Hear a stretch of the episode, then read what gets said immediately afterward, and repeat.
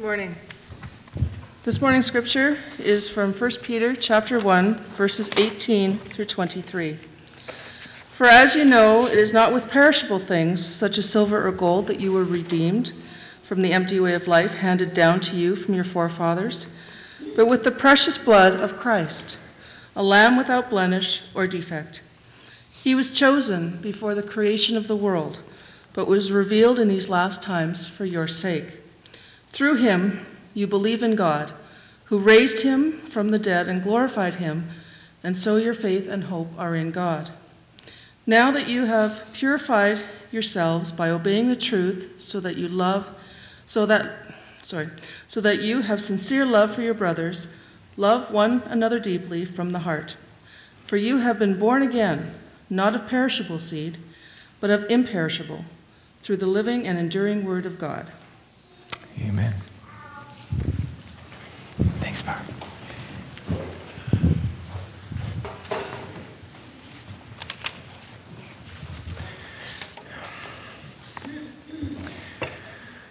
Well, we are in a season right now where we as a church are consciously and explicitly focusing ourselves on Jesus Christ.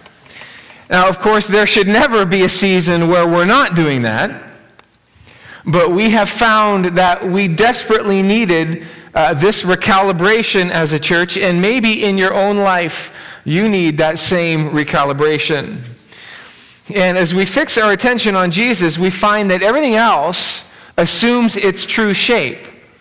It's when we're not consciously fixed on Jesus that crises loom larger and feel more threatening, that relationships begin to drift, and that religion feels shallow and ministry loses its vitality. How can you tell when a church is intentionally focused upon Jesus? Well, there is concerted energy directed toward reaching the lost and serving the poor. There are people reading and loving the Bible, reading it not because we have to, but because we get to, as we heard at camp last weekend. When a church is intentionally fixed upon Jesus, there is a culture of grace and innovation and affirmation and initiative and joy rather than fear. And of course, people talk about Jesus. That's how you can tell if a church's attention is focused on Jesus. And when Jesus himself says things like, Come to me and I will give you rest, or I came that they might have life and have it more abundantly. Or, whoever abides in me and I in him, he will bear much fruit. Or, this is the work of God, to believe in the one he has sent. When Jesus says things like this, this is also true of us as a church, not just true of us individually. That a church is not frantic with burdensome busyness, but a church that has rest. A church that lives more abundantly, that bears fruit, that does the simple work of believing in the one whom God has sent. And that's what we want to be, isn't it? I had a conversation with someone in pastoral ministry some weeks back, and this person said that he had a hard time affirming explicitly that Jesus is central. He just had a hard time even being able to say that. Central even to the Christian faith and experience. And yet, consider what the apostles, inspired by God, proclaimed. Hebrews 12 says, Fix your eyes on Jesus. Paul in Galatians said, I no longer even live, but Christ lives in me. Peter wrote that we are to grow in the grace and the knowledge of our Lord and Savior Jesus Christ. John the Apostle said, Look, whoever confesses that Jesus is the Son of God, God abides in him, and he in God. So this is not accidental language. This is not just one person in the New Testament saying these things. The life and the faith of the apostles in the early church was very much fixed upon the person of Jesus Christ. Let me go on with this. We just came through a sermon series on the book of Ephesians through the summer and early fall. And in that book alone, God reveals that we have been blessed in Christ, chosen in Christ, predestined for adoption through Jesus Christ, blessed with God's grace in Christ. We have redemption through his blood, the forgiveness of sins through Christ, that we've been made alive in Christ and raised with Christ and seated with Christ in heaven, created in Christ for good works, reconciled to God in Christ, united with each other in Christ, and even that God's eternal purpose has been realized in Christ. And that's just Ephesians. God's word says that we are the body of Christ, that we've been given the mind of Christ. I mean, even the, the most cursory reading of the New Testament makes it unmistakable that God has made Jesus the center and object of all of God's activity towards mankind, all through history. And that those of us who were in Camp Caroline last weekend, we were reminded of this, that it really is all about Jesus. And Jesus is even the center and object of all of our activity toward God. And it's only to the extent that we ourselves are all about Jesus that we will know him and be his church in the world. So we're doing right, I think, to focus on Jesus in these days. And so to that end, we're in a sermon series right now that I've titled Christ, C H R I S T. And we've considered Christ as C, creator, a few weeks back. Colossians chapter 1 says of Jesus, all things were created by him and for him. So we belong to Jesus, and we can trust him since all things are in his hand. Uh, last week, those who were here considered Christ as H, hero, the one who fought for us and rescued us. Hebrews 2 says that Jesus, the Son of God, became fully human, that, quote, through death he might destroy him who has the power of death, that is, the devil, and deliver all those who were held in slavery by their fear of death.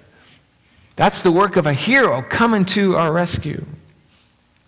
Well, today we're coming to the letter R, the third letter in Christ, and consider Jesus our Redeemer, which we've just sung. Our Redeemer, of course, is one of those very familiar Christian words, part of our vocabulary. We sing songs like, There is a Redeemer, I will sing of my Redeemer. Uh, many of my Christian friends after high school in Ontario went on to Redeemer College. And so we ask, well, what does it mean that Jesus is our Redeemer? And we answer, well, it means he died on the cross for our sins. Well, no, it doesn't. Dying on the cross is how he redeemed us. But what does it mean that he is our Redeemer? What does it mean to be redeemed exactly? And more specifically, what does it mean that you have been redeemed? Well, there's two concepts in the Old Testament, related concepts in the Old Testament culture that inform our understanding of redemption. And both of them have to do with the idea of ownership. The first idea, the first concept, is that to redeem something is to buy something back or to restore something. In Old Testament Israel, for example, if somebody was in financial trouble, they might be forced to sell something. And usually it would be land or property that they were forced to sell land that had been in their family's possession for many years. And God's law made the provision that at certain specified times, the nearest relative could redeem the land. That is, they could pay the necessary price to buy back the land and restore it to the family to whom it had historically belonged. And that nearest relative was called the Redeemer or the kinsman redeemer. Uh, you might remember the Old Testament story of Ruth, how Elimelech and Naomi left Bethlehem in a time of famine and went and lived in Moab. And there, eventually, Elimelech and their two sons died. And Naomi then makes a decision to return home to Bethlehem with her daughter in law, Ruth. But there they find themselves in poverty, and they only survive because of the generosity of a man, a wealthy landowner named Boaz. Well, it turns out that Boaz is a relative of Naomi's husband, and he ends up marrying Ruth and buying all the land that had formerly belonged to Naomi's husband, Elimelech. And thus it's restored to the family. Boaz is Naomi and Ruth's redeemer, who restores to them the ownership of the land that they had either lost or given up many years before. And the idea is that the land that he buys back will belong to the son that he has by Ruth. And the son will be Naomi's grandson. And so the family line and ownership of the land is continued. Boaz was the redeemer, the kinsman redeemer. And I think that's why the book of Ruth is in the Bible, to play out what a redeemer does. So to buy back or to restore. The second idea of redemption is that of rescue or of ransom, specifically from slavery or from death. And again, there would be a price that would be paid for, essentially paid for the life of a person. And there are some interesting law, or I find them interesting, in Leviticus 25 and 27 that outline the price and the process for redeeming certain things, uh, animals and people. For example, if somebody was uh, dedicated to the Lord or was stipulated to belong to the Lord, either by God's divine right or by a vow that somebody had made, somebody belonged to the Lord, that person could be redeemed at the, by the sacrifice of an animal. And that signified that even though your life belonged to God, sorry, if your life belonged to God, your life would be, in a sense, given back to you, restored to you by the death of a substitutionary sacrifice, by the giving of another life in your place. You gave this life to God, and you were allowed to live, and you would have your life essentially given back to you. If an animal belonged to God, you could pay a price and redeem the animal and pay the price for the life of the animal, and the animal would then live. So that's kind of two Old Testament ideas. In the Greek New Testament era, both in classical Greek and in the common Greek that the New Testament was written in, you have the very same concepts. Uh, to buy back something that you had pawned, for example, was to redeem it and get it back. And to ransom uh, a prisoner of war or to ransom a slave was to redeem that slave or that prisoner. So you would pay the redemption price, the ransom price, and the prisoner of war or the slave was no longer owned by their captor or master, but was set free. And the price that was paid was called the redemption price. So the fact that God in the New Testament uses redemption language when he talks about what God has done for us in Christ is very significant. It's not an accidental choice. And there's three facets to the idea, to the doctrine of redemption that we need to understand. First, the state from which we have been redeemed. Secondly, the cost, the price of redemption. And third, our new reality as a redeemed people. So, first, the state from which we have been redeemed. The language of redemption implies something about our sinful condition. And what it implies is that humans are enslaved to sin. Genesis 6, verse 5 says that the Lord saw how great man's wickedness on the earth had become, and this phrase, that all the thoughts of his heart was only evil all the time. And we think, surely that can't be. Nobody is as evil as they can be all the time. Not everybody goes home and kicks their dog after a bad day at work. There surely are grades of evil and of sin. But when God looked at humanity, he saw that all of the thoughts of our heart were only evil all the time. What does that mean? Uh, I, I, I tried to explain this in the sermon some months back, and I will try to do it again. I think we have a hard time believing that humanity is what the theologians used to call um, wholly depraved because we see certain sins as better or worse, of lesser or more serious degree than others. I cheat on my taxes while he murders 15 people. So surely we're not the same. But the Bible makes the comment that everything that does not arise from faith is sin. And I think that what it means is that there is really only one sin. And all other things that we call sins are just outworkings of the one great sin. And the one great sin is this it's to live outside of the lordship of God. And everything that I do outside of the lordship of God is sin. It might benefit people, it might be helpful to someone. It might look good on the outside, and it might not have consequences that come to bear on my life immediately that are painful. But everything that I do, if I am outside the lordship of God, is sin. If I have not surrendered to the lordship of God, every thought of my heart will be only evil all the time. Outside the lordship of God, we are enslaved to sin. In fact, the very first sin was the sin of stepping out from the lordship of God. When God said to Adam and Eve, this. And Adam and Eve said, no, this. And every sin is an outworking of that, an outworking of that stepping from the lordship of God. Jeremiah says, the heart is deceitful above all things. And then he says, desperately sick, who can understand it? We can't even understand our own hearts if we are separated from God. We are not master of our hearts. We can't even understand what goes on in our hearts. Sin is our master, and the heart is deceitful above all things.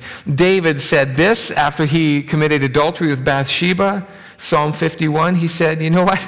Behold, I was brought forth in iniquity, and in sin did my mother conceive me. I've been sinful from day one I've had a sinful bent in my spirit from the time of my conception. Sin is our default position. We can't not sin because we're enslaved to it. And anyone with kids knows that the assumption of our culture that kids are born innocent and that humans are basically good but have been conditioned to sin is a wrong assumption. I love my kids. But I see that they are intrinsically selfish, willful, and even violent. They're naturally defiant. They need to be taught that hitting is not an appropriate way to respond if something happens that they don't like. They don't, they don't know that. It's natural to hit and to lash out. They need to be taught that generosity is a virtue. They need to be taught that other people need to be considered. They need to be taught that honoring the leadership of their parents is, is required. And the language of redemption means that sin is not merely dysfunction or poor choices. That selfishness and dishonesty and lust and gossip are not just mistakes that we make. People are slaves to sin. We were quite literally owned by sin. Sin had us absolutely in its power. Consider, for example, the power of sexual temptation, for men especially.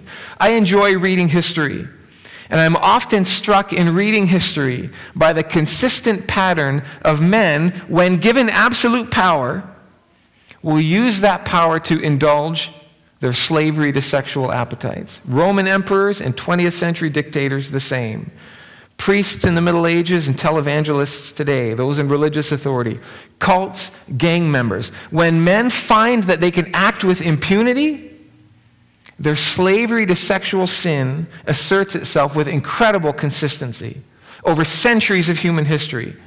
And that's just one example. But we are slaves to sin. Which means that the solution to sin is not, for example, education it's not legislation, which is essentially a grand scale project in behavior modification and control. The solution isn't government. If the problem of human sin is the reality of the human heart and mind enslaved, the solution can arise from the human heart and mind. Try harder, have better information, put better systems in place, try to act differently. Chris Rice sings these words Am I the only one to notice human nature doesn't work that way? They tell me if I look inside me, I can find my own way. But I only find a rebel and a fool there who doesn't know that he's afraid. Thought that I was holding on to freedom, but bound my soul up in chains. So, for the Bible to use a biblical language of redemption reveals that our condition in sin is one of slavery. We have a master, and it's not us. That's our condition, needing redemption. Okay? So, what is the price of redemption? We need to be set free. We need, we need a transaction made in our behalf. This is what we read this morning. 1 Peter chapter 1:18 knowing that you were ransomed which is the same word by the way as redeemed in fact the NIV I think says redeemed knowing that you were ransomed from the futile ways inherited from your forefathers not with perishable things, not ransomed with perishable things like silver or gold, but with the precious blood of Christ, like that of a lamb without blemish or spot. He was made known, he was revealed before the foundation of the world, but was made manifest in these last times for your sake, who through him are believers in God. The price of redemption is not silver or gold. You couldn't give enough you couldn't earn, Bill Gates could not give up his fortune and redeem you. But we've been redeemed with something imperishable, something of infinite value the blood of Jesus of Nazareth, the Son of God. And in the picture of the Old Testament, the, the death of the animal, the death of the substitutionary sacrifice by which you yourself then get your life back and go free. Ephesians chapter 1 says, In him, Jesus, we have redemption through his blood, the forgiveness of sins. The redemption price that Christ paid was himself. Mark chapter 10, in Jesus' call to his disciples to humility, said, Even the Son of Man. Now think, disciples, even me, you're getting a sense that I am more than a prophet of God. You're seeing divine authority in the hand of God on me.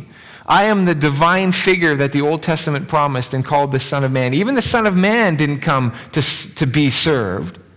If anyone could have, it was him. Even the Son of Man didn't come to be served, but to serve and to give his life as a ransom, to pay the price for the redemption of many. Jesus bought us with his own blood. 1 Corinthians chapter 6 You are not your own. You were bought with a price. And that price was the death of Jesus. See, we were slaves to sin. And if we were to be set free, our freedom had to come as a gift from the outside. And that gift is Jesus. We have been redeemed by the blood of the Lamb, we sing. Amazing love that you, my King, would die for me. I'm forgiven, freed from sin because you're forsaken. I'm accepted by God because you were condemned. I am redeemed because you gave your life in my place. What an astonishing thing. And we, we say and sing redeemed so easily. But it means such a profound and rich reality for us. Redemption, our enslavement to sin, our need to be redeemed, the price paid, the death of Christ for us. Third, what now? Our condition as redeemed people. Galatians 3, verse 13 says that Christ redeemed us from the curse of the law. What does that mean? What is the curse of the law? If you break the law, there is a curse that comes to you, isn't there? You got to pay a fine, you got to go to jail, you might be executed. But there is a punishment, there is a curse. There are bad things that come to you if you break the law. The curse of the law of God's law, our failure to live under his lordship, our insistence on stepping out from under his lordship and having the thoughts of our heart be only evil all the time, the punishment, the curse that comes with that is separation from God eternally. It's judgment. It is the very condemnation of God himself. It is hell. The just and holy retribution. And maybe this is worth saying for a moment as well, in case you think, ah, hell, that's way overstating. I think that hell is nothing more than God saying, you know what?